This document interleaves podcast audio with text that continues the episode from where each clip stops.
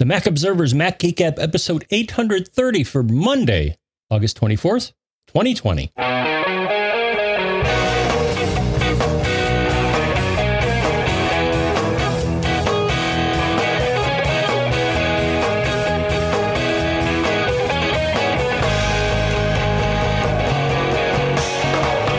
Greetings, folks, and welcome to the Mac Observer's Mac Geek Gab, the show where you send in your tips, your questions, your cool stuff found, and we share all of your tips, your questions, and cool stuff found with the goal being that each and every one of us learns at least five new things every single time we get together. Sponsors for this episode include buyraycon.com slash MGG, burrow.com slash MGG, varsitytutors.com slash MGG, and mintmobile.com slash MGG. We'll tell you why we'd like you to visit all of those URLs in a short bit here. But for now, here, back here in Durham, New Hampshire, I'm Dave Hamilton. And here in Fairfield, Connecticut, somewhat sweltering, but not quite, but eh, muggy. It's kind of gross. This is John F. Braun. How you doing, Mr. Today, Mr. John F. Braun today? Mr. Today? Good, Are you Mr. Today? I don't know. I'm Mr. Tomorrow. There you go.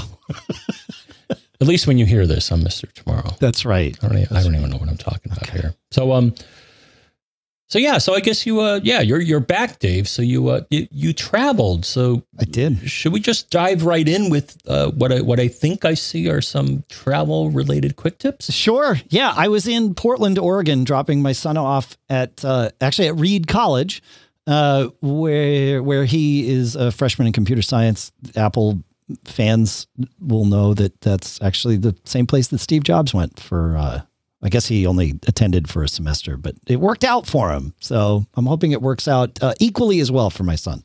So. And I believe one of our friends from day, from the early days, the the modem BBS days, uh, also attended Reed. He did. So uh, That's right. Yeah, I didn't get to see any of our friends while we were out there because of uh, you know COVID and all that. But um, yeah, I got to experience what it was like traveling on a on a plane. We flew Alaska, uh, so things were very masked and very distanced, and middle ro- middle seats and all the rows were empty and all of that stuff. So felt as uh, quite honestly in in the airplane, I felt quite safe. You know, getting to and from the plane, I think that's where the risk, the biggest risk is, is you know the crowds in airports, but they were much less than you. well, yeah. How, how did um uh not that we're a travel show, but no, I'm curious. Uh, Yeah.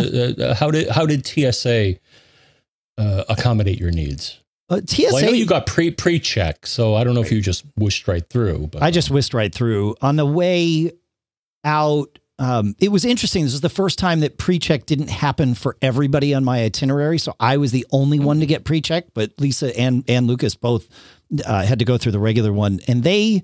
I think Lisa even got you know flagged for some kind of a pat down, but they they were very you know masked and gloved and changing gloves and like all of that stuff. So um, yeah, I mean, we we know that we made it out safely because uh, my son's uh, upon arrival COVID test at school was uh, was negative. So we feel like if if he made it, we all did. Um, that may not be the case, of course, but it sure seems like it. And then both Lisa and I have rapid tests scheduled for tomorrow morning, so that we are free to move about the state uh, without waiting our 14 days and all that stuff. So right, right. Right. Yeah. So, and I, yeah.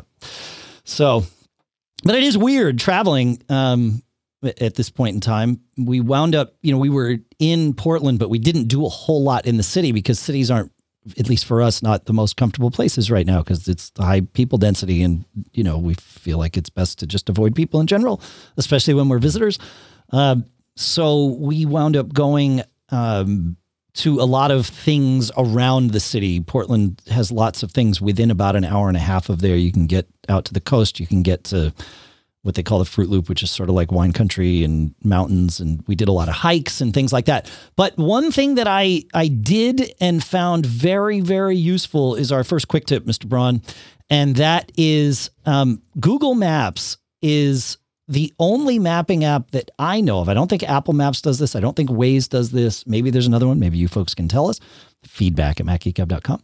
Uh, but uh, but with Google Maps, you can tell it to specifically save offline maps for your use when, or to download maps to use offline.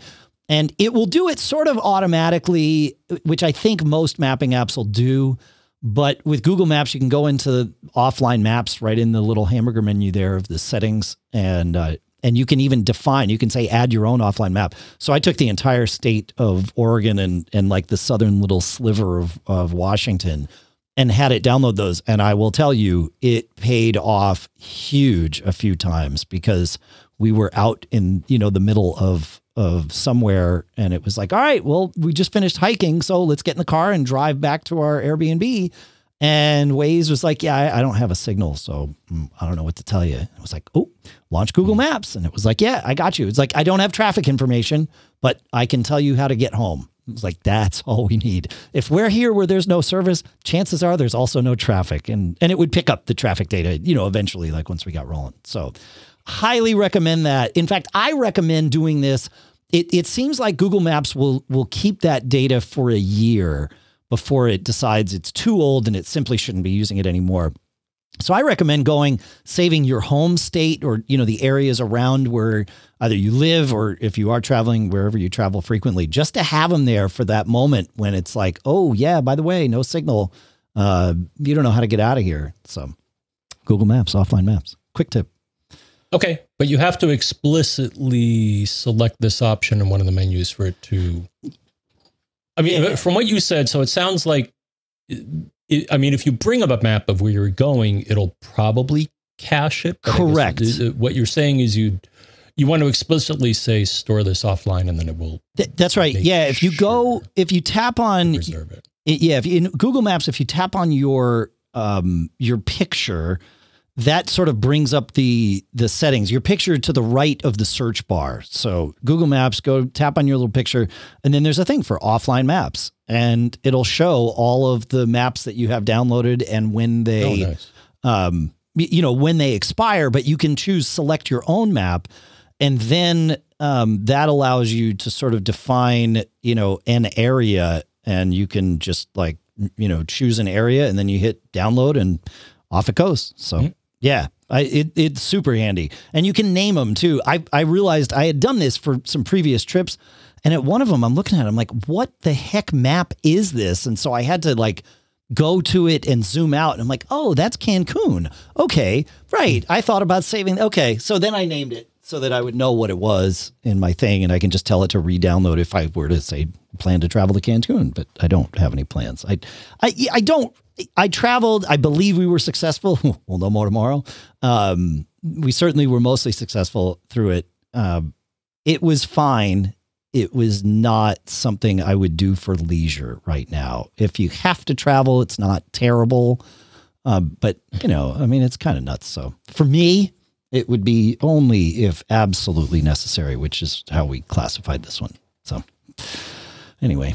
Okay. Now, Dave, I think you said feedback at macgeekgab.com uh, if you would like to tell us about your travels or how you save your maps and stuff. Is that right? That's right. Feedback at macgeekgab.com. Yes, Mr. Okay. Braun. That's correct. Um, I was I mentioned in the last episode having an issue when I was on LTE or or 4G, not on Wi-Fi. Really is is the right way to classify this on you know some sort of mobile cell signal where my Gmail wouldn't check and I had to do the reset CAPTCHA thing. I was having that problem like crazy last week. And finally I realized, oh, the issue is that I had not, I have an, an, an a G Suite account that is not, that I basically only use for my email. It all sort of funnels into that. And, and that's where all of my email goes on that one account, and it really truly is only that one, I had not turned on two factor authentication. And so I think it was that G Suite was saying, well, you're logging in using your main G Suite password. We don't like this. Unlock, you know, it was it was forcing that reset of the CAPTCHA to happen far more frequently than was convenient. So mid trip last week, I just like this is stupid. It was one of those things where I like thought of it as I was drifting off to sleep, and I was like, aha, that's the problem. So I got up and I fixed it and I did the whole, you know, I added the two factor authentication and then I created a one time or a, uh, an app specific password, I guess is what Google calls it, and assigned that to my email and my phone so I could do it the way I wanted and all that stuff. and since then it's been 100% fine. So that was the um, that was yet another quick tip is use that two-factor authentication not just because it's more secure but because it, services seem to re- require it. Um, on G Suite though, John, I was get I was I've been worried because G Suite announced uh, maybe a little less than a year ago that they were heading down a path of restricting any of the app specific password things. 100% of their logins were going to be required to use their OAuth or Google Auth, whatever they call it, uh, thing, you know? Um, and I was like, well, I know that was supposed to start in June. And I thought of this after I did my, what I just described. Like, wait, they said that in June I wasn't going to be able to add any more uh, app specific passwords and that all the ones that I had added would expire like next June or something. Like, so what's going on? So I dug into it. Um, is once COVID, you know, lockdowns and all that started, Google put out an announcement saying they're not turning off app specific password things yet. They're they're suspending that project uh, just so they're not so they're not uh, screwing with people during you know lockdown and all that stuff. So that that is on hold. I imagine it will come back around, but uh, at the moment, they have not deployed any of those changes, which is good. So, thought that was good. Any thoughts on that? Nope. Okay. Um, while uh, speaking of traveling and using public Wi-Fi and all of that, Lewis has a quick tip for us. He says on most all public Wi Fi networks, you can avoid their blocks by changing the DNS server settings to something not default. Uh, the default DNS uses whatever the public Wi Fi network has chosen to use. And then you, that's usually the router's internal DNS. And then that usually um, includes all their content filtering. Like when you were at the stop and shop, John, using their Wi Fi and you couldn't check your lottery results or whatever because it was gambling, they block that if you go in and change, so you go into uh, uh, settings, network, mm-hmm. Wi-Fi, configure DNS, and and Lewis recommends using 9.9.9.9 or 1.1.1.1 or 8.8.8.8 because they're easy to remember. So 1.1.1.1 is is Cloudflare. I believe the nines. I can't remember what the nines. The, the eights. Are they Google? It, the eights, Google. I think you're right, are Google, and the nines are oh, it was right on the tip of my tongue and I can't remember. But yes, it, there's three different providers there. So yes, maybe somebody in the chat room at live.macgeekgab.com will tell us. So next time they block me, rather than turning off Wi-Fi, which was my solution, right, or turning on a VPN is another way to get around this problem. Yes. Um, yep, that's right. Or use LTE. Yes. so both those those options work for me. Yeah. Not, not that it happens often. So yeah, what is nine? Quad nine is nine dot nine dot nine dot nine, and I think the eight. Well, yeah, well nine dot nine dot. Well, that is four nines, but is that the name of the company? Yeah, that's the name of the oh. DNS. Yeah, yeah, yeah. Oh, never heard of them. Okay. Yep. Well, thanks, guys. Yep. Yeah, and you're right. The eights are Google, and the ones are Cloudflare. So, uh, Cloudflare DNS. I think the one the ones are definitely yeah yeah yeah. Oh, and then you can use the the other ones uh, from Cloudflare dot two and dot three if you want to have um, adult filtering and malicious stuff too. So good. You could also use OpenDNS as Oates says in our chat room as well. So yeah, all good. And where's that chat room again? Live.macgeekgab.com, I believe. Right? I think I've got yeah. that set up. Yeah. So yeah. Good. Uh, all right. Another quick tip from Corey. And Corey shares, as soon as I can find it here, I put a lot of stuff in the agenda today. Um, if you have a file highlighted in the Finder and copy using Command Option C, it copies the full path to the file, which could be handy for, say, pasting into a troubleshooting email answer, which I know a lot of us do. We certainly do it here, but I know y'all do it too. So when you're helping people out, if they need to find a file, just hit Command Option C, and the text of the file path is now on your clipboard to paste at your heart's desire. Thanks, Corey. That's good stuff. Okay. And if you're in the Finder and you click on the Edit menu and you hold down the Option key, ah, uh, yes, it will change from copy name of whatever to copy name of whatever as path name. I like it. Yeah, what I don't like is they still use these after all these years. I, I should know, but when they use the icons instead of saying like command or option or something, I don't know, pet peeve of mine. What do you mean? Wait, wait, say that again. Well, like they use the little, you know, loop to loop means option, I think, and then the the other one, No, the loop to loop is command. The the four clover Oh, is command. command. Yeah, yeah, yeah. And then the the the the weird little like Z on its side with the dash. yeah, Yeah. yeah, Yeah. yeah. It's just annoying. Yeah, it's weird.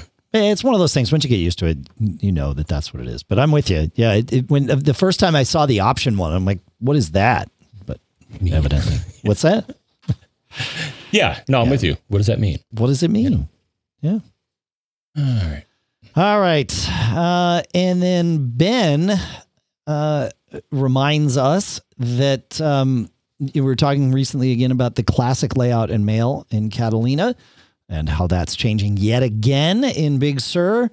But uh, he says, I have many who have resisted the modern layout because they couldn't embiggen the font of the message list. In Catalina, and presumably later, you can, uh, which is in uh, you can which you can also do in iOS, but you can do it in Mail by going into Mail preferences, fonts, and colors, and when you select now, you can choose the uh, the size of the font in Catalina in that Mail view, which is handy. So, yeah, good, good, good. Yes, and yeah, Ben in in the chat room says one day we'll relearn the origin of the command and option symbols. Yeah. I, yeah, I I do remember hearing their stories, but um, I, I've they, they've been lost, lost to time now, my friends. Fun, Yeah. fun stuff. And while you're in changing fonts and stuff like that, Yeah. you probably want to change the color of some of the things because I found uh, I forget which one comes out as like a bright aqua, which uh, doesn't work in a lot of setups. Mm, Yeah, that's When right. you do a reply or something like that, the, their choice of colors, I, I don't agree with.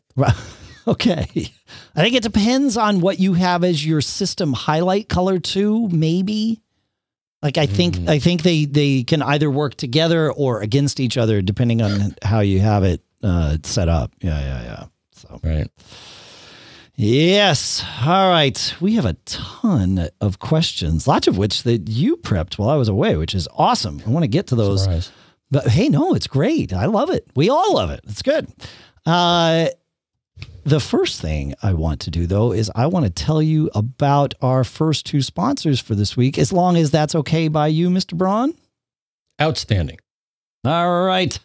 You know, like all of you, we've had our cell phone plans with the big providers for years and just got used to paying those bills and all of that stuff and buying things we didn't need because that's just how it worked. And then a couple of years ago, when they came on as a sponsor and our our next sponsor, Mint Mobile taught us that we could cut our wireless bills down to just 15 bucks a month and save hundreds of dollars a year, maybe even thousands of dollars a year if you spread it across a couple of phones just by switching to Mint Mobile. So for anybody out there who's looking to save without sacrificing service, switching to Mint Mobile is a no-brainer. And we've tested this all over the place. In fact, I had a Mint Mobile phone with me uh, last week while I was traveling in Portland, Oregon, and had no trouble with service uh, anywhere out there. It was fast, it was easy. And Mint really does it right because they went online only. So they save all those traditional costs of retail and they pass those savings along to you. Every plan comes with unlimited nationwide talk and text plus crazy fast 4G LTE. And of course, you can use your own phone and all of that stuff. And Mint Mobile has you covered with their seven day money back guarantee. So to get your new wireless plan for just 15 bucks a month and get the plan shipped to your door for free, go to mintmobile.com slash MGG. That's mintmobile.com slash MGG. So you can cut your wireless bill to 15 bucks a month at mintmobile.com slash MGG.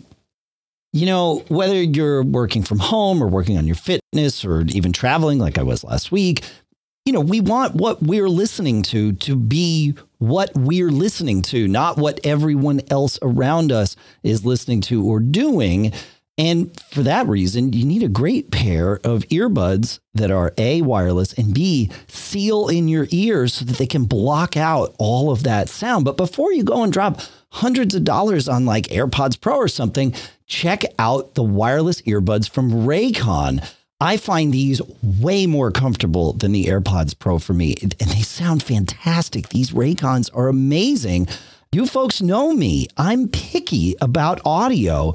And Raycon's newest model, the Everyday E25 earbuds, are fantastic. They've got six hours of playtime. The Bluetooth pairing was simple, plenty of low end, but good, crisp, high end. Like it's the, the, the, the sound signature on these, they did a fantastic job and a very compact design. They're, you know, earbuds. So they, they're wireless earbuds. They fit just in your ear, super comfortable and I've used them for conference calls in addition to listening to music and, of course, podcasts. So you've got to go check this out. And now's the time to get the latest and greatest from Raycon because you can get 15% off your order at buyraycon.com slash MGG. That's B U Y R A Y C O N dot com slash MGG for 15% off Raycon wireless earbuds. Again, buyraycon.com slash MGG. Our thanks to Raycon for sponsoring this episode.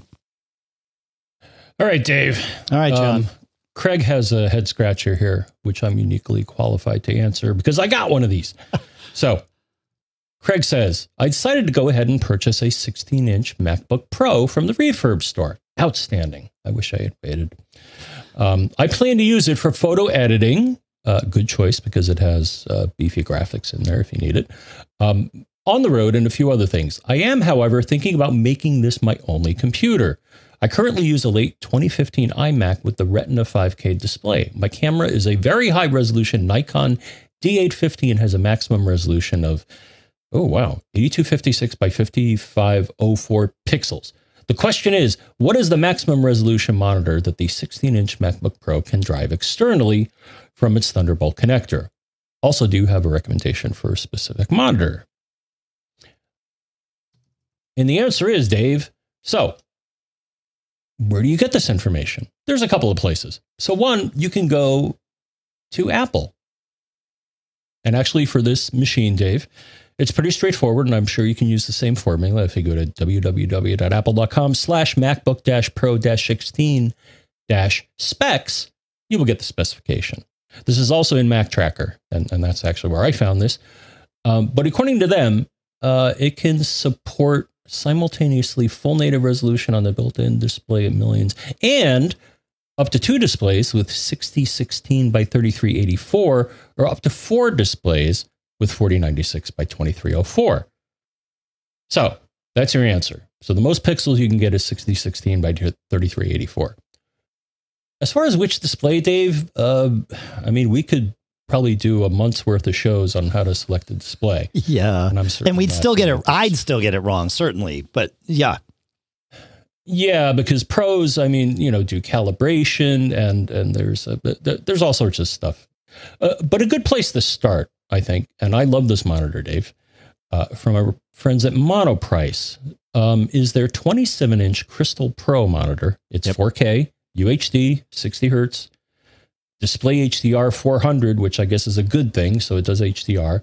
So for a photographer, I, w- I would think that's something you may want to check out.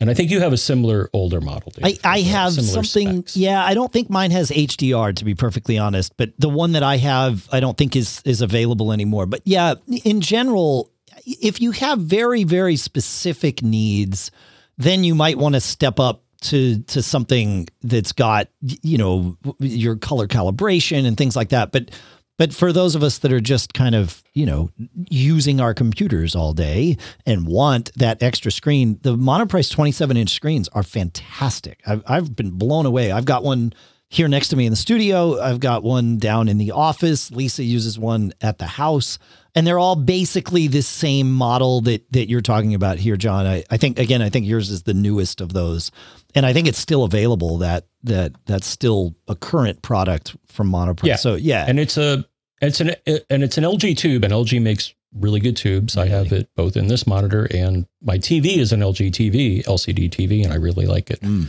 Also UHD.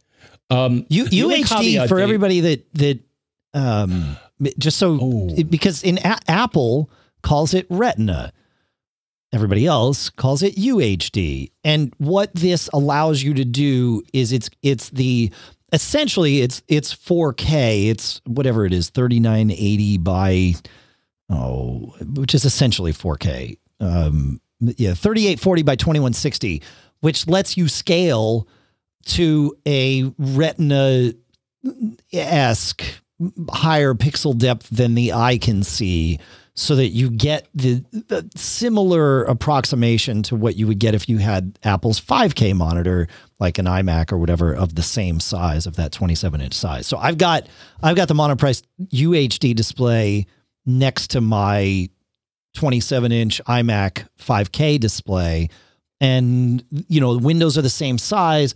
Text looks good in both places. Um yeah so there you go i just wanted to make sure everybody understood uhd uhd means 4k in in, in Right. in this Um, world.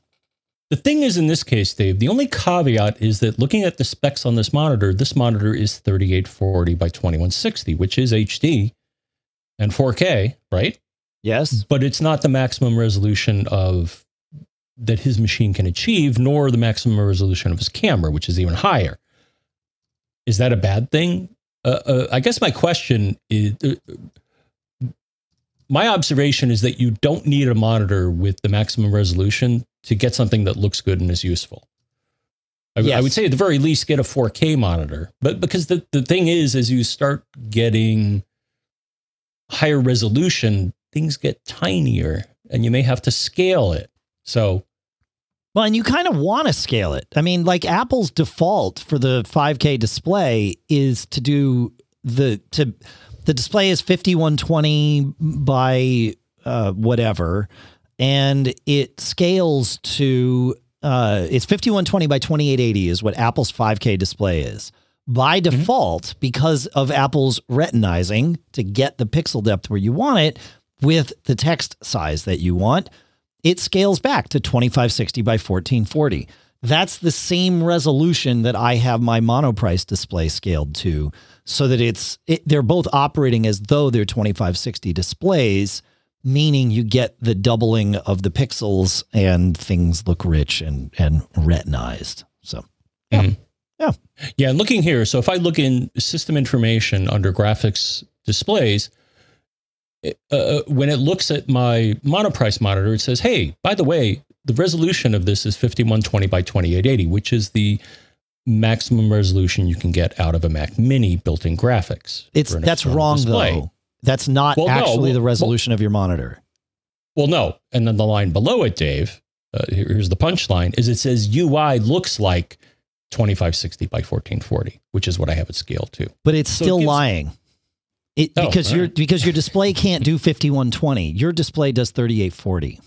So the, the this is where the Mac is wrong. It it knows obviously it's doing it, but in system information it it gets this part wrong. It because mine says the same thing. It says that my external display is a 5120 and it's like, yeah, it's not. It's 3840, but it is scaled Mhm. to 2560 and that's Right. the part that matters. Yeah.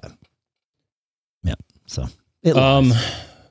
The only other thing I would say, so my other monitor I actually got as a uh, uh, is an Asus uh, l- lower resolution, but it, it's still nice. Sure. Um, and I actually got it as an open box special at Oh, uh, nice. Amazon. So especially for something you're going to be staring at all day, I would I would make sure that the vendor has some sort of return policy. Yeah. Because if you're going to be looking at this thing all day, especially if you're a professional, you don't want something you're going to hate, Right. and it can happen. You know. Yeah. Oh, yeah. So that's what I got on that. Cool. Excellent. Fun stuff. Um, Lauren brings up a question, John, that is. I, so Lauren says, uh, it- I'm going to describe the problem. Lauren's problem is happening potentially because of beta software, but I'm not convinced of that. Um, it says my the display on my iPhone does not show a Wi-Fi connection icon, only Verizon LTE. Uh, under settings, I have a good connection.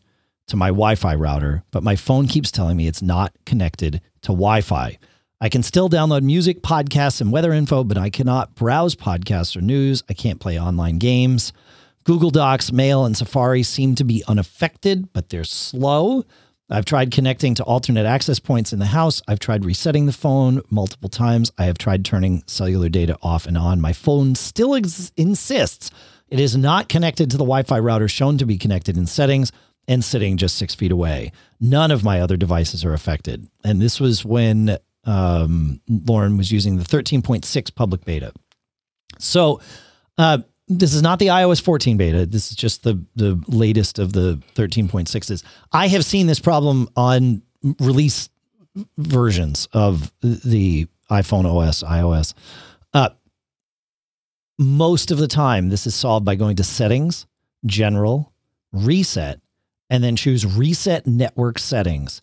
It wipes out all of the networking stack of your phone it will forget all of the Wi Fi passwords of the networks to which you've connected in the past, but those are all synced via iCloud now. So once you connect to a network, cell or Wi Fi, it will do the iCloud syncing and pull down all of the rest. And it, it, in the end, it should be fine in terms of that. But that reset network settings can solve a lot of funky issues for sure. So I don't know if have you ever had to deal with that, John?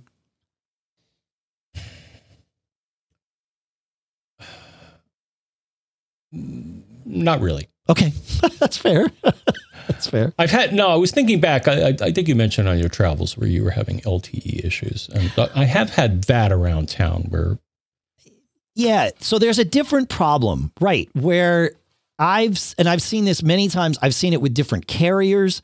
When the phone is on, it, you can go into with with GSM carriers. You can go into settings, cellular, and turn LTE data on or off, and that will engage the LTE or the pseudo 5G thing, depending on what your carrier opts to display.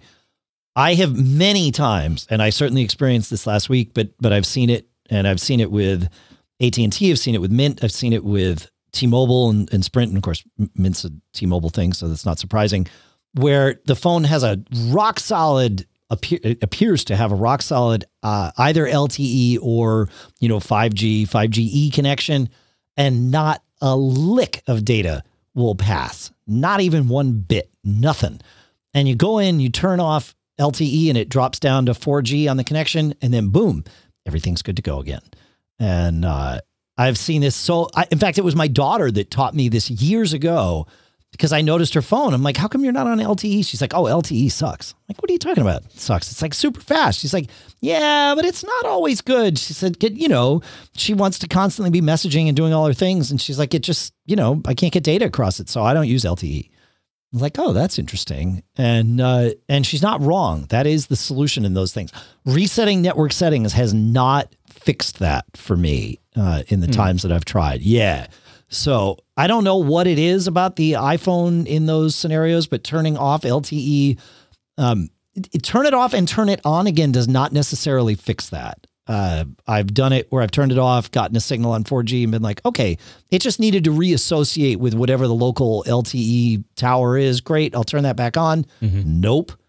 Like, yep, now we're back to no data passing. So I don't know what it is, but something about that. So if anybody has any thoughts, let us know. But yeah. Yeah. Now, recently I had, an, I don't know, uh, uh, uh, on my MacBook Pro, I was surfing and I'm in a browser and I look up a page and it just sits there and the progress bar is like not making any progress. But all my other internet connected apps, like my Twitter client and stuff, work and my email and all that. So, so is this just on? This has nothing to do with with you're not tethered to your phone in this scenario. This is just truly on your home Wi-Fi, right? This is Wi-Fi. Yeah. Okay. Huh. All right. Yeah. Every now and then, and sometimes logging out and logging in fixes it. Sometimes a restart fixes it.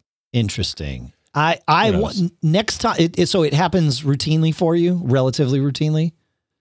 Uh, yeah. Okay. Um, Kind of, though. I, I don't know if. Uh, so I got a notification the other day. Eero updated their software. Okay. I'm wondering if that may have done something weird. You're either getting a connection or you're not. uh, in, in, that standpoint, right? I mean, like Eero's. Yeah. so in gonna, this case, it was very app specific. So Safari right. and my other browsers were not getting anywhere, but my other internet apps were still appeared to be working. All right. So, so let's troubleshoot this like we would anything else. Mm-hmm. Um, the first thing I would look at is I'd go into Safari Advanced and I'd go to proxies and I'd click change settings and I'd make sure that there was nothing here in terms nothing checked and uh, you know no proxies installed. That would be my first thing that I would check because that can affect other system like Apple apps, right? Mm-hmm. So that's one thing I would check. Uh, are you checking it now actively? Where is this? Uh, Safari preferences advanced, and then at the bottom oh, proxies change settings and just make sure. Oh yeah, look at that. All right, right, and and really you can get there by going to it. Really, that brings you to system internet preferences. also. Yeah, yeah, yeah system preferences, network. Yep, advanced proxies. Oh, I guess is right. where that brings. So that'd be one place to check, and then mm-hmm. failing that, I would stay in system preferences network I wouldn't necessarily do this right now while we're recording, uh, but delete the Wi Fi network from no. the list and then add a Wi Fi network so that it's pulling hmm. in a fresh, you know, kind of like reset network settings on the phone, right? That's that's the same mm-hmm. thing that we do here is just wipe that out. And you can wipe out anything you want here in um, mm-hmm. in system preferences network. It doesn't delete the hardware from your computer. I know that sounds silly and, and trite to say, but it, like it's worth saying it that way so that we can all remember it's not deleting any hardware. It's just deleting the software path to the hardware. And you can just add it by hitting the plus button. So delete Ethernet, delete Wi-Fi. I do these things all the time. And, uh, and I've had that fix problems before too. So yeah.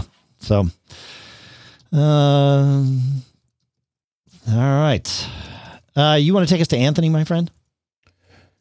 I will take us to Anthony. Great. Anthony has many questions. Um, I think we're only going to answer one of them. Okay.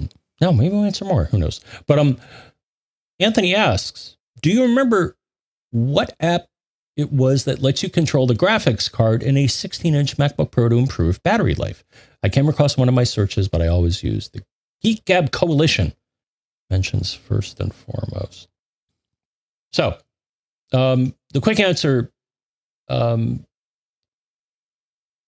is there are two of them, Dave. Okay. So the tried and true one um, that still works um, and it gives you basic functionality is called gfxCardStatus at okay. gfx.io. So that one still works, but then somebody decided to come up with a new one and it's on GitHub and that's called gSwitch. Okay. That's at github.com slash Cody Schrank, who I assume is the author, slash gSwitch. And I'm sure we'll link to both of those in the show notes. Um, the thing I like about gSwitch is so one, it'll visually show you. At first, I didn't understand what it was telling me. So I'm running gSwitch now on my MacBook Pro. So one thing it shows is that it shows like a little gear in the menu bar when you're using the discrete, which is the, high power GPU. It'll okay. put a little dot in the middle of the gear. So you know that that's happening.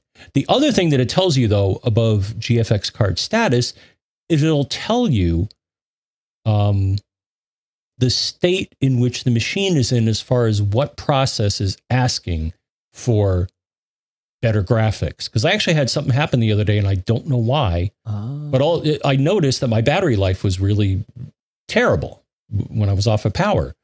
And then I looked and, and the little dot in the middle of the gear was on. And I'm like, well, what the heck? And I look in the menu and it's like display D uh, is is telling your computer to do this. And I'm like, yeah, but I'm not running anything that needs a high powered graphics. So right. I forced it to use the integrated graphics.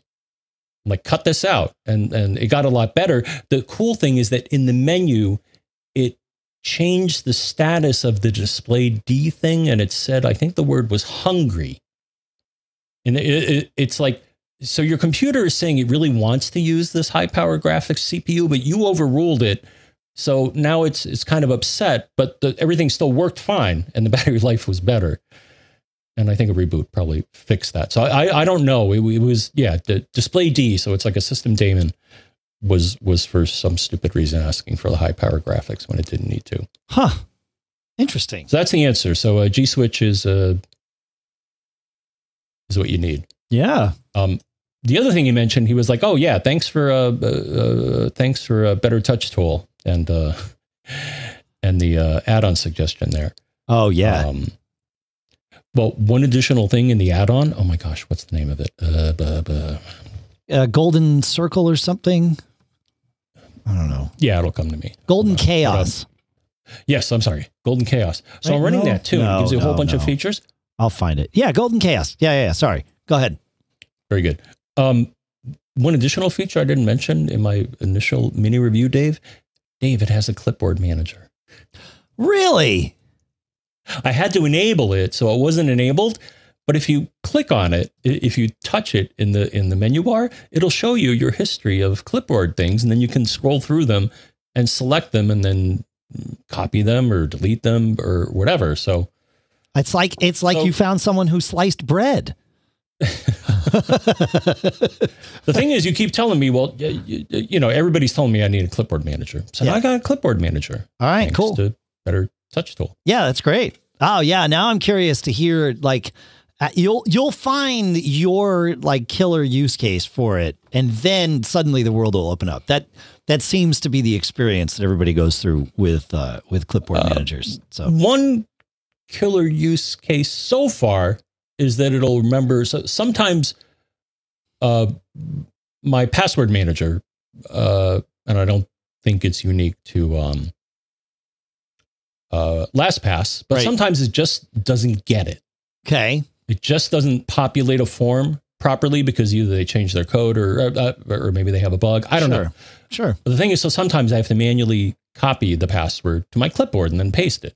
Okay. Yeah. And, well, if it's on the clipboard, then if I have to do that again, sometimes I can look in there and see the password in question and copy it again. That's good. So that's great. Yeah, yeah, yeah. No, I, I'm, I'm a, as you know, a big fan. I, even just like things like prepping the podcast, where I have to put it both in WordPress and in like Auphonic or or YouTube or Facebook or whatever. That I, like I want the title to be the same, I want the description to be the same, and I don't want to have to flip back and forth and like copy the title, paste the title, copy the description. You know, I want to copy it all on one page and mm-hmm. move to the other page and just paste, paste, paste, and then go to like you know I go to Facebook and paste, paste, paste, and then I go to YouTube and paste, paste, paste, and I can just do it without worrying about what's the last thing I put on my clipboard. I just you know go through and and it's good to go. So yeah, mm-hmm. I like it.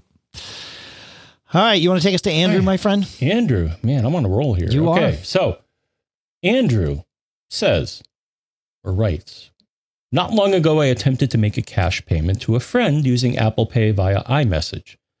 Unfortunately, I ended up sending it to his work phone, and thus he did not receive it. We think. Um, so he says. So here's what he did. uh, yeah. So so uh, so here's the steps he went through. He said, one, I contacted my bank to let them know that the payment was an error sent to the wrong number, and they filed it as a canceled transaction. Um, number two, Apple, uh, uh, but he says number two, Apple, however, saw it as an approved transaction. Number three, in my Apple Cash card, I now see a negative balance for the exact amount I tried to send to my friend. I cannot move it back to my checking account because it is a negative balance. Should I also contact Apple to have them reverse the charge from their end? I thought that as long as no one collected the money, it would automatically be returned to my Apple Cash. Was I incorrect? I will be contacting Apple. Thought I would share this. Um, uh, so to be clear, Dave, uh, two transactions took place here. So one, so your uh, Apple Cash is a card that you can put in your Apple Wallet, and it's basically it's a Discover debit card. If you look at the details on it, um, but they call it Apple Cash. So there are a few ways you can get money into this. One is if you have an Apple Card, then the percentage of dough that you get when you spend something, depending on the category, gets put on a daily basis in your Apple Cash card. If you wanted to, I suppose you could have a credit or something as well. Um, the other thing is that you, as far as I know, Dave, you can Apple Cash debit card to a checking account. or maybe you can also link it to a savings account. But I, I have mine linked to a checking account. Okay. So, uh, the benefit here is that if you want to put money onto the card or take it off of the card, like if somebody sends you money, you have an account that can send and receive money uh, between your card. But here's the thing I think he did two transactions and he actually confirmed this. So, one, there was the transaction of the cash that he took out of a checking account into the Apple card, Apple Cash card. Yeah. And then the second transaction was the money going from that to his friend. Right. Um, so yep. it sounds like what happened is that the first one was reverse. So he called his bank and they're like, okay, we'll cancel that. So they basically took the money back from the Apple Cash card. And that's why it was showing a negative balance, which I didn't even think you could do that with a debit card. but apparently in this case, you can. So the second thing, though, Dave, is that it sounds like for whatever stupid reason, the Apple transaction thought it succeeded, which to me is really weird because I would think their protocol would have some sort of confirmation that yes, the person I sent this message to uh, confirmed that they received the money or they're on an Apple device because that's one of the other conditions. You can't, as far as I know, send cash using this mechanism to a non Apple phone. That's right. Yeah. No, but it's, and I, I think everything you said is right. I've been through this with my, um, actually, my son, I don't know, a year ago, or maybe not even. We sent him money, you know, Apple Pay, and he hadn't set it all up yet on on his phone. And so it did get stuck in this same kind of limbo scenario that we're describing here. And you're totally right about this being two separate transactions. Um, and and so it, it it did eventually time out, but it took, I want to say, a, a couple of weeks for like him not to have claimed it. So I think it gives people time to like get their stuff set up and all of that before it just bounces it back to you. And he didn't even know he had it. Like my my wife had paid him like an allowance or something. I don't know, and and you know it, it just it was there. He wasn't looking for it, so he didn't quite know to, that it was supposed to be there. And so eventually it bounced back, and she's like, Wait, why did you bounce this back to me? And he's like, I didn't do anything. And so, yes, it will, but it, it doesn't happen immediately. So if there's no, if there's not an immediate confirmation, it still hangs there for a while. And yeah, and I think the reason separately from that, I think the reason for the negative balance was exactly what you said. Like his bank stopped the transaction or reversed the transaction on the transfer to his Apple Pay cash, but the balance out of that to his friend hadn't yet been returned, so it was sitting in this negative state, which which is accurate in a, in a sense. So, yeah, mm-hmm. it's a weird one, man. Um, the final thing is that so Apple does have an article called "Send and Receive Money with Apple Pay." And there is a section there. So the one thing you can do, Dave, which he may have been able to do, though I think, yeah, um, uh, he got back to us and said, yeah, just finally settled. But um, you can actually cancel a transit. If you look in this article, they tell you how to do that. Okay. So if you realize, whoops, I didn't mean to send that money, uh, they give you a window where you can cancel the transaction, uh, and it, it's like it never happened. It's like, yeah, yeah, yeah. Interesting. Oh, that's good to know. Okay, cool. All right. Uh, what do we got here? You want to take us to Paul? Oh, boy. Yeah. I'm going to take a breather here. Um, all right, Paul. Ah, yes, this was a good one. I like this one. Okay. Um, Paul says, um, longtime listener and first time query maker. My goodness. Uh, I'm a print production artist, a dying breed. Sorry. Working with creatives since 1995, I recently cleaned out the garage and even got to the boxes that never got open on the last move. And inside were a ton of old archives burned to optical discs, CDs, and DVDs. Every disc from 2001 and earlier would not mount and return the error, could not mount, disk name, com.apple.diskmanagement.dissenter, error 49153. Oh, that helps. Um, A little search showed me that these disks were most likely formatted as HFS or HFS Plus, and as such were phased out back in the Leopard days. I can see that the I can see the contents written on the paper sleeves. And there are a lot of files in there I really want. I have an iMac and a 15 inch MacBook Pro, both fully up to date with the latest build of everything that's not beta, so Catalina 10.15.6. I would dearly like to find some options for mounting and copying all of these disks as directories. I can't mount any of them, so I though I can see them. All right, Dave. I had to get the whip out the Google foo here. What'd you and find? I was successful. yeah. I was so happy I found this, and it's relatively new. Um, so this is Catalina, or pretty much Dave. I think anything past Leopard doesn't understand HFS. HFS was Oh, one of Apple's earlier file systems, hierarchical file system. not HFS Plus, but HFS. Correct. Oh, yeah, that's old. Wow. Because at first I was like, you know what? Let me try this. So I have a um, uh, um, an external DVD CD DVD drive, and so I I pulled some of my uh, old discs and decided to load them up in there and see what Catalina thought about them. And it said, oh yeah, uh, it's Mac OS Extended, which Mac OS Extended is the same as HFS Plus. Plus, that that's the extended part, I think, right? Or maybe. Yes. Yeah, okay. So I'm like, okay, well, Catalina. Uh, so the the problem is not with HFS Plus in this case. So I'm going to say that the problem here is that these discs are so old, they are using the older HFS. right. So I guess you could either go back to Leopard and run an emulation. I suppose that would work.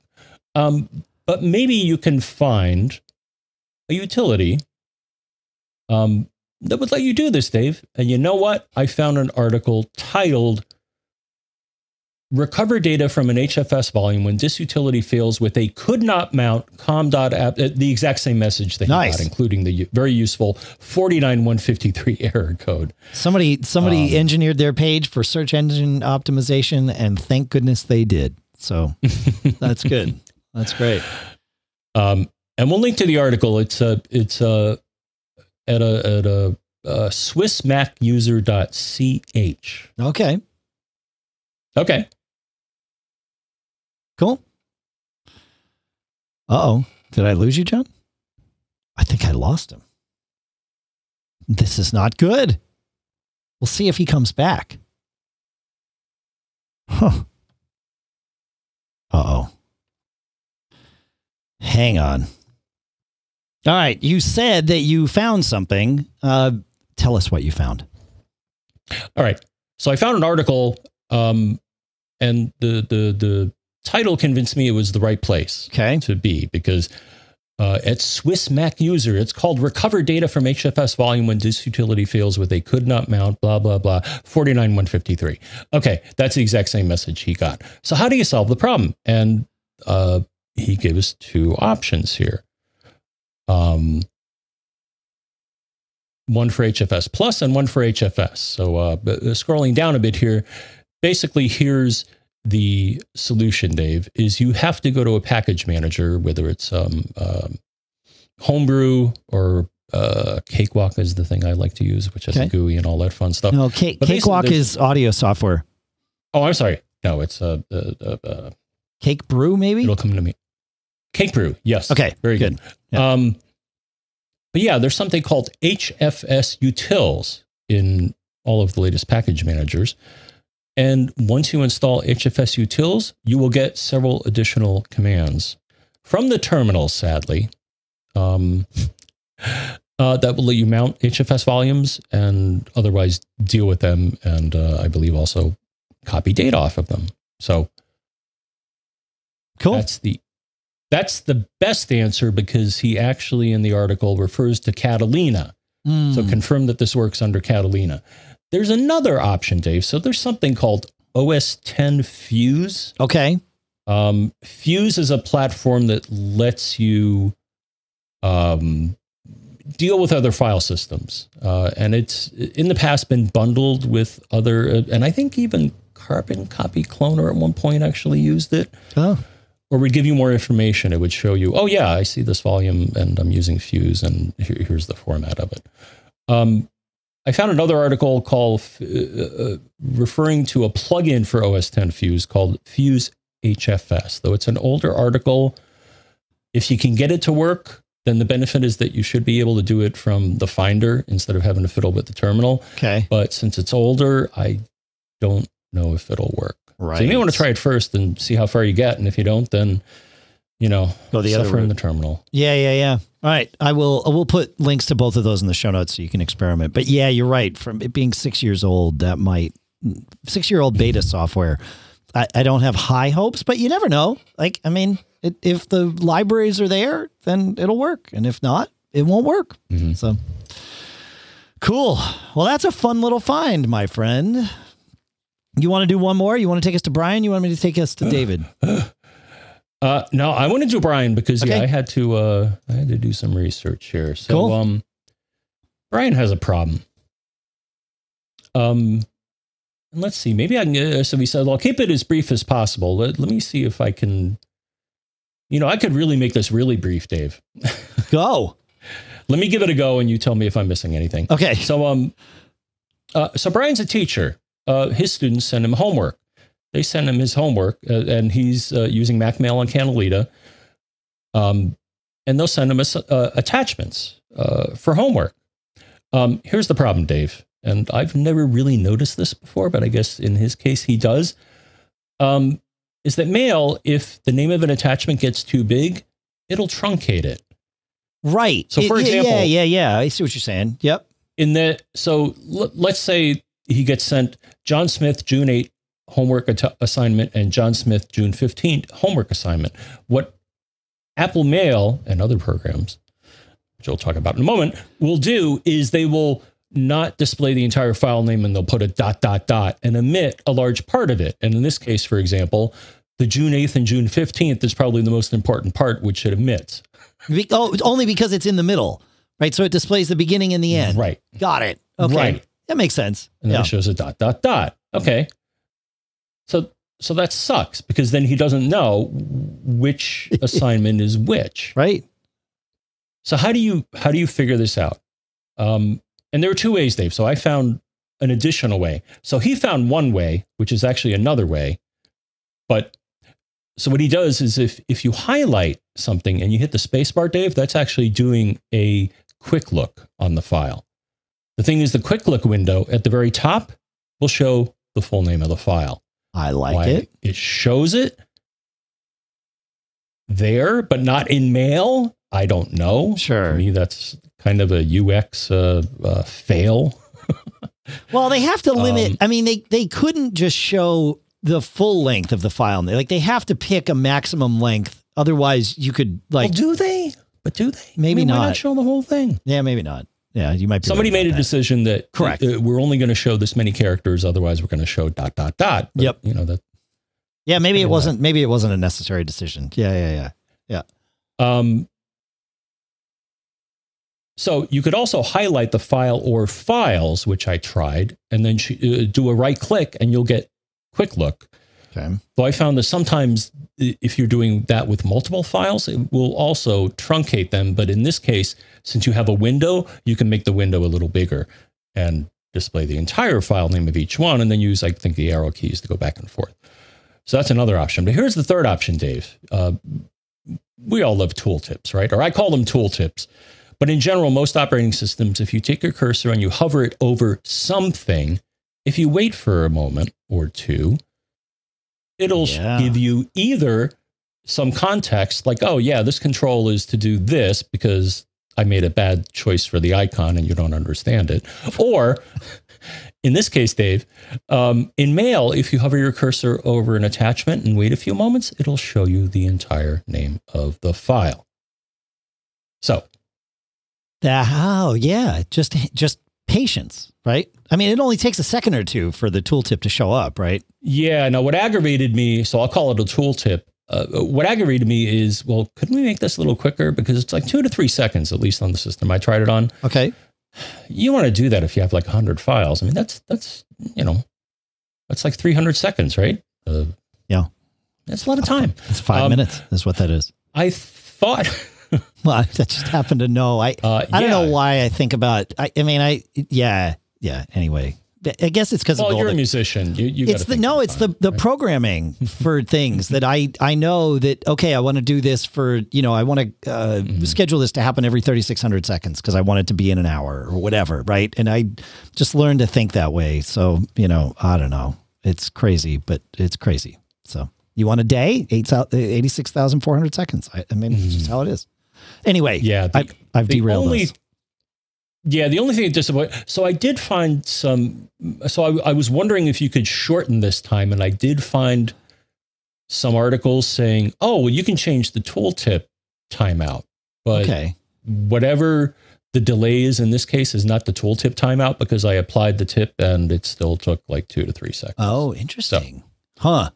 Yeah, I would be concerned of shortening the tooltip timeout. Say that ten times fast because uh, it like if it gets too short, you're going to drive yourself crazy. You know, you bring your mouse somewhere and you're about to click and it's like, hey, right. tooltip time. It's like, no, no, chill for a little bit. So, yeah, I, can see there being a, you need to have a little balance there. So, yeah. yeah. So, um, all right. So, he also asked, are there other mail clients? So, I tried Spark. Okay. And the weird thing is that so I, I use Spark and I use my uh, iCloud email for, um, sure. Uh, a test. Um, and the email that I sent myself, these uh, two test files with huge names, yep, also showed up with dot dot dot in them. That doesn't surprise so like, me because I now, think Spark would also be using WebKit. Right? Is that what you found? Yeah, my, my suspicion is that whatever API WebKit in this yep. case is handling the display of attachments is is they're using the same one that Apple Mail does. Yeah. I wonder if Thunderbird because Thunderbird doesn't use hmm. WebKit in that way. Like it's and and that's not necessarily always a good thing, but it is a thing. So I wonder if using Thunderbird would be the answer here because maybe maybe because I know it displays attachments differently. It displays them as lines, so maybe it displays the full file name or at least more of the file name, and that would solve it. Uh-huh. I don't know. The other weird thing is that when I when I ran Spark, I hadn't run it a while, so I ran it on Mac OS. I think it's also available for iOS and yep. probably other platforms. Yep. All of a sudden, iCloud gets all in my face, and it's like, oh, well, you got to do an app specific password for this, dude. Right. I had never run into this before. This is the first time I have ever been asked to provide a app specific. Yeah, password. because because iCloud mandates OAuth with two-factor authentication, and but mm-hmm. OAuth is the wrong term specifically in this case because it is not open. The only company that has access to using Apple's OAuth is Apple. So Spark mm-hmm. could not, no mail client can use Apple's secure authentication you have to use insecure authentication. It's the weirdest thing. Like we talked at the be- beginning of the show about how Gmail, you know, can Apple's mail client can use Gmail's OAuth. In fact, that's what mm-hmm. they prefer you to do. It just lacks some features when you do it, and that's an Apple thing, not a Gmail thing. So, yeah, mm-hmm. it, it's weird that Apple won't allow third parties to use. They just haven't built an API to to do it. Um, and I, yeah, I mean, I had to do it once, so yeah, you know, I got I got a thing from Apple and they're like, yeah, here's the one time password. And then Spark was like, yeah, here, provide this one time password that Apple just gave you. Yeah. Somewhere I, else. And and then I was able to use Spark with my uh, uh, iCloud. A piece of advice about those one time passwords, whether they come from Apple or Google or whatever, uh, yeah, I th- pasted it somewhere else. Yeah, save it somewhere else. I know that's not the most secure thing, but I put them right in 1Password because 1Password has everything you need to get into my accounts anyway. It might as well mm-hmm. have my my you know uh, one time not one time use um, app specific passwords. Yeah. So yeah, mm-hmm. there you go. All right. All right. Fun. All right. Uh, I we have a bunch of stuff about home automation and maybe some networking stuff to get to, so I want to do that. Uh, the next thing I want to do though is talk about our next two sponsors, if that's okay by you, Mister Mister Braun. Fantastic. All right, you know, this new normal of virtual distanced education, online education is something that many of us are considering. You know, I've got two kids in college now, one just fresh out of high school. Uh, many of you have kids in in high school or even you know grade school below that. And the thing is, this virtual learning thing isn't entirely new. It's new perhaps for your school, for your kids' school, and for my kids' schools. But there are people that have been doing this for a while. And that's why I was really happy to find out and learn about and start to use Varsity Tutors because Varsity Tutors delivers free live enrichment classes taught by experts that make learning fun and they understand how to do this online distanced because that's what they do. They've always done this, right?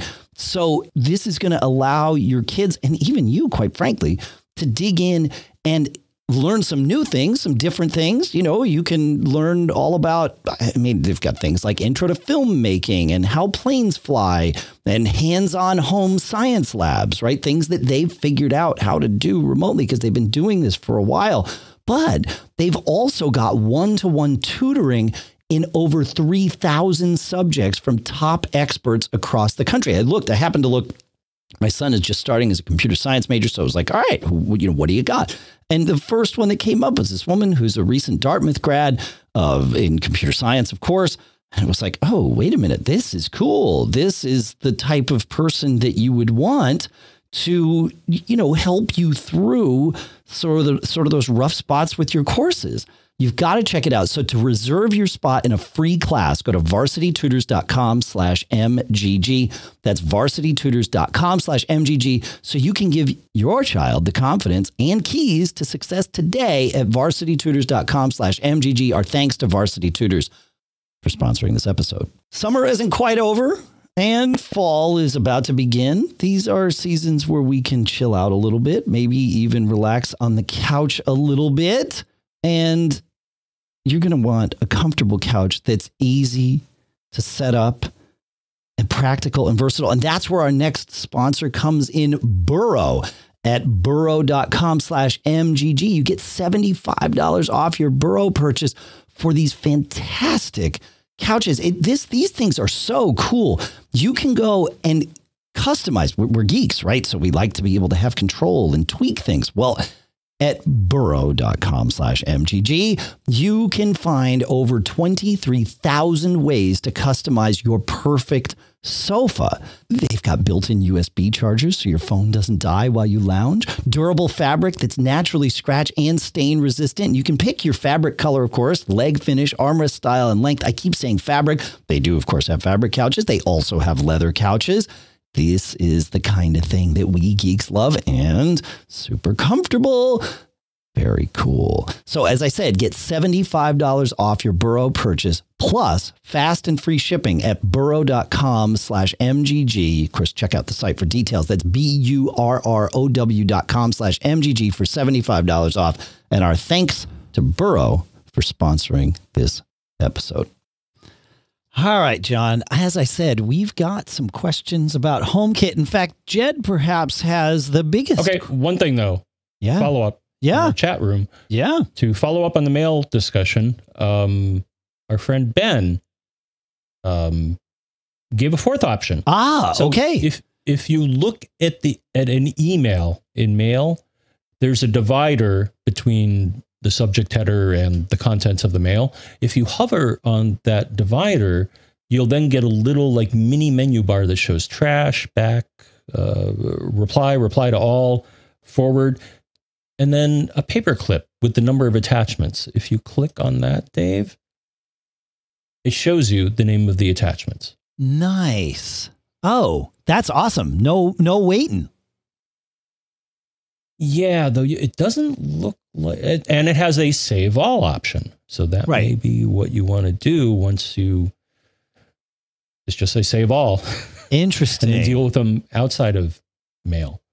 oh, that's true. Yeah, you just save them to the Finder. Yeah, yeah, yeah. Yeah. Huh. Okay, but that's the fourth option. All right, Yeah. thanks, Ben. I like it. That's great. Yeah, yeah, yeah. Cool. Moving on. All right, yeah, moving on. No, this is good. I, I'm glad you uh, you you pulled us there. Okay, so Jed asks, um, he says, "Well, a few years ago, I asked a very leading question: Why even bother using Time Machine?" He says, and you both answered it, and your answer actually made it clear to me that honestly, I shouldn't. And his scenario, he says, it's not a good fit for me and offers no value. He says, so I'm asking another one: Why even bother using HomeKit? He says, What value does it really offer that other apps or services uh, don't or don't do as well? Except, of course, he says the security and the, well, it's there. I should try it and make it work. Or if it works, fix uh, fix it until it's broken, as, as we would say here. Yeah, of course. He says, but besides curiosity, do you consider HomeKit worth bothering with uh, with all the headaches that seem to come along with it? So, good question, and I like that you challenge us on on Apple Tech. No, it's good. Like we we do the same thing here. We you know, just because it's Apple doesn't mean it's great. It has to be great, and it has to be the best solution, even if it's not great. It has to be the best solution. And you know, for for HomeKit, there's definitely, from our standpoint as hosts of Mac Geek Gab, there's definitely the it's there, so we should try and make it work mentality, so that we can answer your questions and have a working knowledge of this. So there's definitely that. However, digging through that and making it work, I've actually become more and I've warmed up more to HomeKit as of late, especially HomeKit Secure Video. Of all the the platforms that try to homogenize and you know pull together all of our stuff HomeKit Secure Video is, absolutely the or HomeKit is the one that does this you know aggregating of video together the best. Not every camera just like every other HomeKit thing it comes with the caveat not every camera system supports HomeKit Secure Video and some support HomeKit Video but not HomeKit Secure Video the difference being that HomeKit Secure Video, the video is being recorded and stored securely by HomeKit so that you can look back and it's stored in your iCloud account, but it's encrypted and all that stuff. Whereas, and, and that's true of like my my Eufy cams, the the ones from the Anker brand Eufy EUFY. Uh, it's not true with the Arlo cams that I currently use. I think there might be some coming that support HomeKit Secure Video, but um, but the ones that I have work with HomeKit, but not HomeKit Secure Video. But it does do a good job of even aggregating those, and they're all in the same interface, even though some have the HomeKit, you know, stored video and some don't. But um, HomeKit's not terrible. It's just the, the biggest limitation I have with HomeKit is that it just doesn't work with as many devices as everything else. And so that's why it's not my main driver. But I do find that of when I am going to do something smart home, if it is HomeKit compatible, or if I have made it HomeKit compatible with something like Hoobs, which we talked about, or Homebridge, or things like that, which you can make pretty much everything you have HomeKit compatible that way. I use HomeKit because it's it's always right there. I can check things remotely very easily. Uh, you know, traveling last week, was no problem to look at our cameras all in one place because they're they're HomeKit compatible. I, I, was ignoring my Ring cameras last week. I mean, they were still there. I could use them, but they're not linked into HomeKit, so I wasn't bothering to check those. I have enough other cameras around. Didn't need to see the Ring cameras. Didn't need to launch a separate app. It's nice to have it all in one. So no, HomeKit's not perfect, but none of them are. But being able to like tell HomeKit I want to open my garage door by saying, you know, hey S lady, open garage door. That's cool when I'm home or not home. It doesn't matter. And and even when I am home, like at night, a lot of times I'll come over here and many of you have noticed this. I prep Mac Geek Gab often, very, very late at night, often on Thursdays. And so I answer a lot of our questions then, not all of them, but you know, a, a lot get answered very late at night on Thursdays. And then I finish and have to walk across the driveway. Well, all the lights have turned off by that point and I want to turn the driveway lights on. So I just say, Hey, S lady, turn the driveway lights on because my phone is in my hand and I'm standing in the driveway. I could talk to a lady all day long and she ain't going to hear me because she's not there in the hmm. driveway with me. You know, so like for that, because I always have a device on me that can talk to HomeKit, I like that part of it's handy, even though it's, I, I say, it's not my primary device. That would definitely be a lady, it, and and I think that that that's true. You know, a lady yeah. is definitely. And I mean, you can interface. run the a lady app on your phone. And yeah, but that's a do that, that way. I could, but but I don't have to because I can. I don't even have to wake up my phone. You know, I just say turn on driveway lights and it happens. I can say it to my watch. Mm-hmm. I can. It's ready mm-hmm. all the time. Whereas, yeah, right. you'd have to unlock and open and yeah, no, no, no, no, no. So, yeah, it like it it's it's a very for for us it's a very capable second in command but it but it does require some running something like you know, Homebridge or Hoobs or something like that to to get all of our devices or most of our devices into HomeKit so that we can have them in that one place. So yeah, I so does that answer your question, Jed? I don't know. Do you use have you homebridged yet, John? No. So I I I uh, so I have two devices that the home app can see, and that's my Yeah. Apple TV and my Airport Your- Express. and your Eero. Uh, well, I have HomeKit enabled on the Eero, but uh, yeah, I mean, what Okay. can I do with the Eero via home? Uh, uh, I'm I'm not sure what Oh, what if anything I can do that's useful. Oh, it it can know about your smart home devices that way and do some sort of intelligent filtering. That's that's what HomeKit enabled routers do. Yeah, it's it, it that's worth checking into. You may like what that does, and therefore you may find yourself. I I I would Right. say this fall a good project for you. I'm going to do it here too, so we're we're both going to do this. Is to I mean I'm running Homebridge, but I want to move to either the new Homebridge with a with the graphical interface or Hoobs, which is also a graphical interface. We can both install those in Docker containers on our Synologies, and um, I think that might make HomeKit a whole lot more useful for you. So I, I think that would be. I'm I mean, I making it an integrated it with with Eero, but then it's like, now what? right. Well, you don't have your other devices in there. You need to get all your devices into HomeKit, and that's what Homebridge or Hoobs Okay. is going to do for you. Yeah, yeah, yeah. Exactly. Yeah, yeah, yeah. Yeah. All right. Do I want to spend the time? Yes. Mm, dude you have all kinds i like I, I i don't understand this like i'm i'm now planning all of these things and that's truly one of them it's like first or second on my now that i'm an empty nester list you know but you're an empty nest like you your nest is empty so you you have time i would think to do this like oh, it's yeah. yeah yeah so we'll both do put it on that the list. It's just everything. Uh, so my two platforms are the A Lady and uh, SmartThings Hub, sure and everything works to my satisfaction. Or I use a standalone app. Some things I got to run their app. But that's a pain in the neck. That's why you want to tie them all together. That's that's truly Yeah. where Homebridge and for the most part, yeah, SmartThings sees most of my things. well, that's good. that I want to. Well, almost all of them actually. Yeah. So, Yeah. No, I get it. Yeah. No, it's it, you. You check out Homebridge. It, it'll be good. I have a. I, I I have. In fact, I'll find it here because lawyer Jeff sent me a link not that long ago. last time I tried a Docker thing, it, it didn't turn out well. Uh, Oh, you just got to follow the instructions. So, um, lawyer Jeff yeah, found. I, I I just want to download something and run it. Well, that's kind of how Docker works. I mean, look, I'm putting a link in the show notes. Hoobs on Synology with Docker. I have not gone through this yet, but I've Okay. looked at it, and it's it, lawyer Jeff sent it in to us. Uh, I don't know about a month ago, and this is this is the the the thing I plan to follow to get Hoobs set up on my Okay. on my Synology. So there you go. It's it's in the show notes. We all have it. None of us have any excuses anymore. So.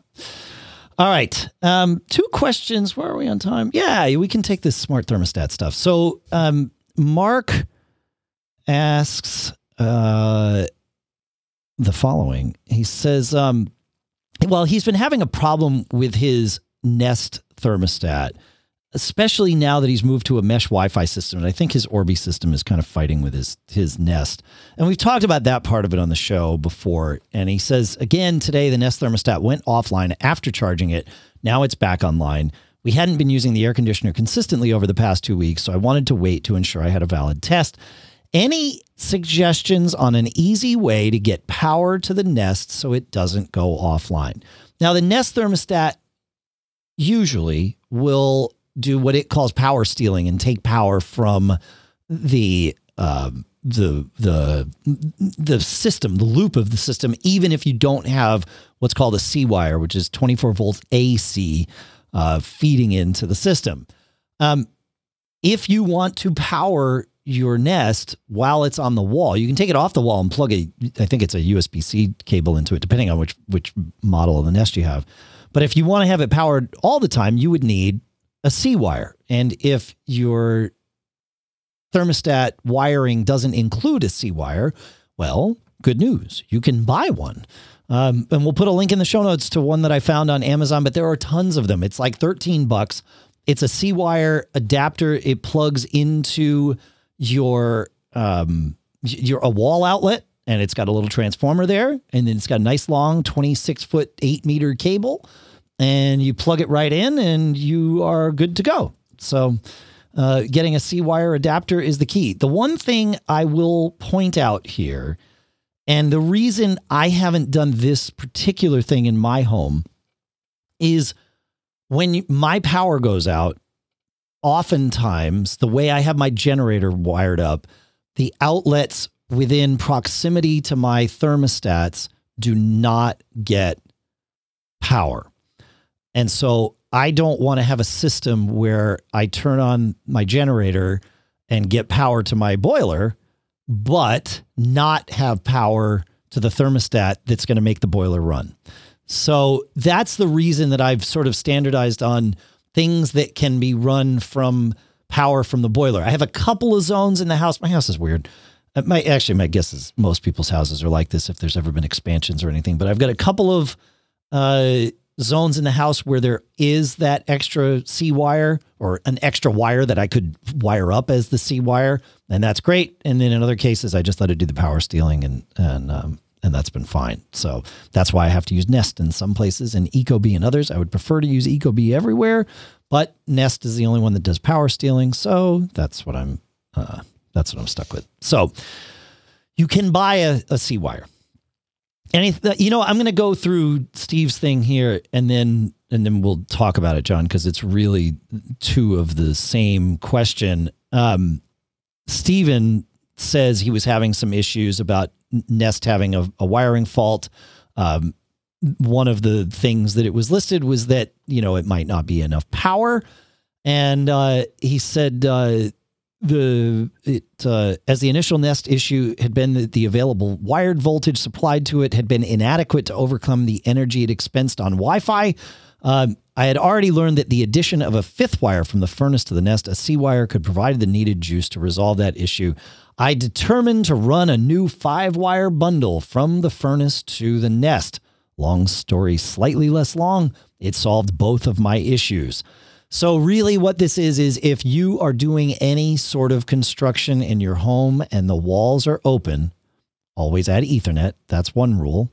Rule number two run in, in Steve, Steve says five wires. That's fine. Run certainly more than two from your thermos from your furnace to the thermostat so that you can do this C wire thing. If I had three wires in my house, I'd be in great shape. Um, but five would be even better because then you have more options for various different things if you've got a fan and, and those sorts of things that you would need. So it's a pain in the neck to run thermostat wires through the house. We're, we're going to get a new boiler here this fall. And I plan to ask them if they can snake, ther- you know, extra wires. But I, I know what the answer is going to be. It's either going to be no or it's way more expensive than you want to pay for, sir. But um, but I'm going to ask the question anyway because I'd hate to not ask it and find out at the end, like, oh, you should have said something. It'd have been ten minutes. Like, oh, yeah, ten minutes. Mm-hmm. I want ten minutes. Thoughts on that, Mr. Braun? Yeah, my solution to that problem was I found a battery operated smart thermostat. That's right. You're using thermostat. You can't do that with a Wi-Fi thermostat, but you're using Bluetooth thermostats or Z-Wave thermostats, right? Z-Wave. Yeah. Yeah. Go control. Right. Yeah. One day, I yeah, I went to a Z-Wave has a site, and I'm like, yeah, you got any battery powered uh, thermostats? And they're like, yeah, yeah, check out these uh, Go control dies. Go control. Dies. Interesting. And sure enough, they run on batteries, and um, yeah, they they can last uh, a year or more.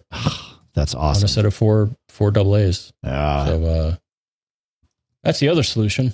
That it, that's a good solution, and that will link I mean, to your SmartThings this, Hub, right? Yes. Cool. Yeah. Huh. I mean, I could, I could get a C wire, but you know, I'd either have to bang a hole in the wall so it's not ugly, or run an ugly wire, and I, I don't want to do that. So. Right. Right, that's the problem. Yeah, it's a pain in the neck running that stuff through the house, snaking all those. So, but yeah. there are battery powered smart home devices, thermostats, and otherwise. Yep. So that's that's always another. That's the way to go. Way to go. I like it. That's good. Yeah, yeah, yeah. I put a link to that one. That one's now ninety three dollars on Amazon for the Go Control Z Wave thermostat. So it's weird because I think this is more. Uh, when I went shopping for this, there's not like a Go Control store. I think it's more an industrial product, and they sell it to like contractors. And I met with them at CES, and I think they kind of confirmed that. But yep. every now and then, somebody will have some extras, and they're like, "Yeah." Uh, interesting. Interesting. But um, but yeah, it.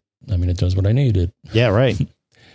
you know, I can ask. Uh, you know that they have a plug-in, and uh, or or I guess it does it through the uh, smart things. But you know, I can ask what the temperature is and Sure. Whenever I name the zone, it'll be like, oh yeah, here's the temperature, and I'm like, well, can you set the temperature? It's like, yeah, sure, no problem. So it's a, huh? Yeah, it's that's great. great. That's great, man. Yeah, no, that's a good solution. Cool.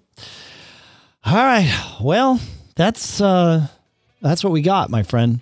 That's that's all we've got time for this week. Ah. But we'll get to more because we'll do this again next week. How's that sound? Every week, in fact. No? Sure. Yeah. Good. Cool. Uh, thanks so much for listening, folks. Thanks for sending in all your questions. Thanks for visiting all of our sponsors. As we always say with our sponsors, you uh, have no obligation to buy from them. It is our job to get you to visit, and then you make your decision between. Um, yeah, that's between you and them whether you want to buy if it's the right thing. But we sure would like you to visit the sponsors and and you know learn more about them there. That would that's the that's the key. That's why I mentioned the URLs in the beginning of the show all of that good stuff. So thank you for all of that. Thank you for all your reviews. We have some reviews to talk through. We will do that next week. And of course, thanks for your premium contributions. We'll talk through and thank all of you who have come in recently next week as well. That's what I got. You got anything to uh, to add there, John, before we're out of here? Um, we told you how to email us we can also tell you how to Twitter us. I'm John F. Braun. He's Dave Hamilton. There's also Mac Gab, Mac Observer. Oh, and Pilot Pete. Pilot Pete. But, uh, yeah.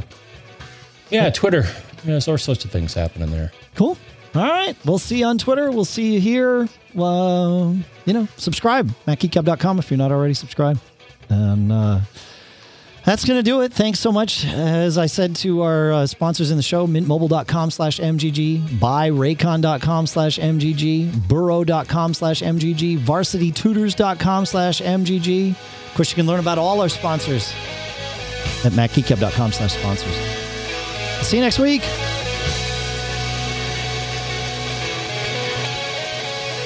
Be safe out there, folks. If you uh, if you're gonna travel, do like I think I did, and don't get caught. Made up.